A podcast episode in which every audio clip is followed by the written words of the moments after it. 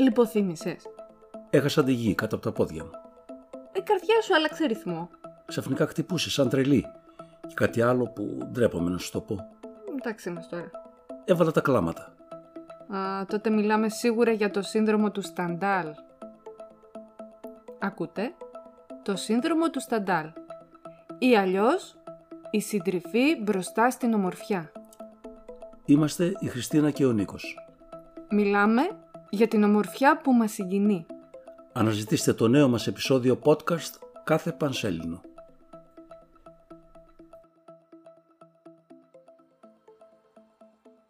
Ο διάσημος Γάλλος συγγραφέας Σταντάλ, σε μια επίσκεψη στην Φλωρεντία, βρέθηκε στη βασιλική της Σάντα Κρότσε, ναός που ανήκει σε τάγμα Φραγκισκανών. Σε αυτόν είναι η τάφη του Μιχαηλ Γαλιλαίου, Μακιαβέλη, του φιλόσοφου Τζοβάνι Τζεντήλε και του συνθέτη Τζοακίνο Ρωσίνη. Ο ναός είναι διακοσμημένος από τυχογραφίες του Τζιώτο. Ας ακούσουμε τι έγραψε ο ίδιος ο Σταντάλ μετά την επίσκεψη αυτή. Ήμουν σε ένα είδος έκστασης, στην ιδέα ότι είμαι στη Φλωρετία, κοντά στους μεγάλους άνδρες των οποίων τους τάφους είχα δει, απορροφημένος στην ενατένιση της ανυπέρβλητης ομορφιάς. Έχω φτάσει στο σημείο όπου συναντά κανείς ουράνιες αισθήσεις.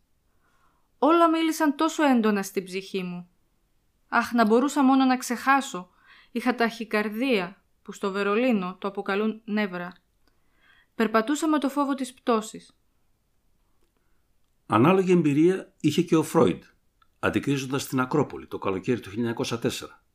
Πολύ αργότερα, τρία χρόνια πριν από το θάνατό του, ο Φρόιντ δημοσιεύει ένα κείμενο για την επίσκεψή του στην Ακρόπολη.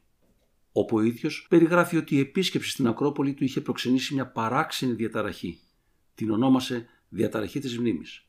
Δεν μπορούσε να πιστέψει ότι το μνημείο υπάρχει όντως στην πραγματικότητα. Διηγείται ότι η Ακρόπολη υπερβαίνει κάθε τι που είχε δει ως τότε ή που μπορεί να φανταστεί κανείς. Όταν εν τέλει το απόγευμα της αφήξεώς μας στάθηκα στην Ακρόπολη και άπλωσα το βλέμμα μου στον τοπίο ολόγερα, μια αναπάντεχη σκέψη πέρασε από το μυαλό μου.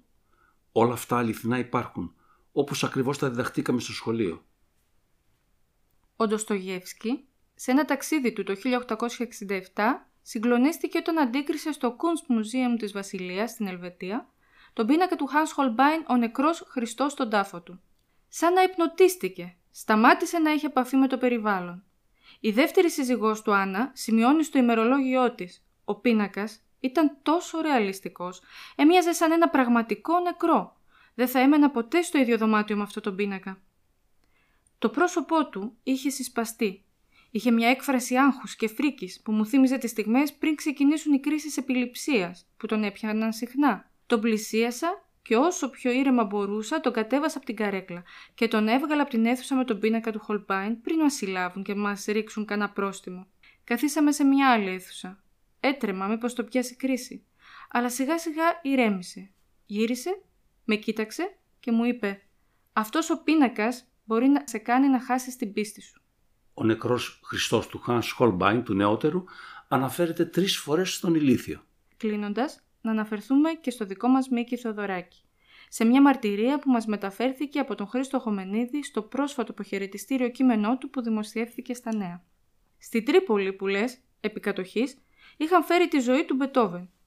Πήγα με τον πατέρα μου και είδα, στο φινάλε του Μπετόβεν, να κατεβαίνει μια μαρμάρινη σκάλα, ενώ ακουγόταν η ενάτη συμφωνία.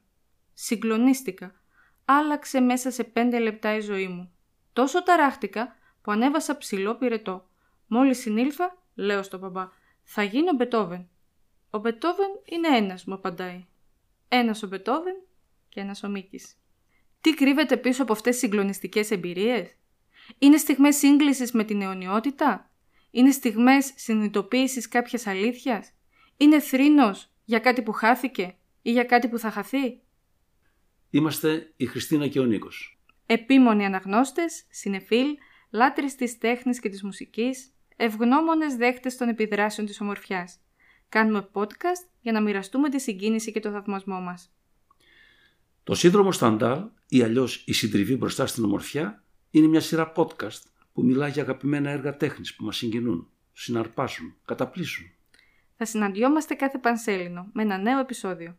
Σήμερα, μαζί με το εισαγωγικό επεισόδιο 0, ανεβαίνει και το πρώτο επεισόδιο της σειράς που έχει ήδη δημοσιοποιηθεί συμμετέχοντας εκτός συναγωνισμού στο 62ο Φεστιβάλ Κινηματογράφου Θεσσαλονίκης. Ραντεβού το Δεκέμβρη. Γεια χαρά! Γεια χαρά!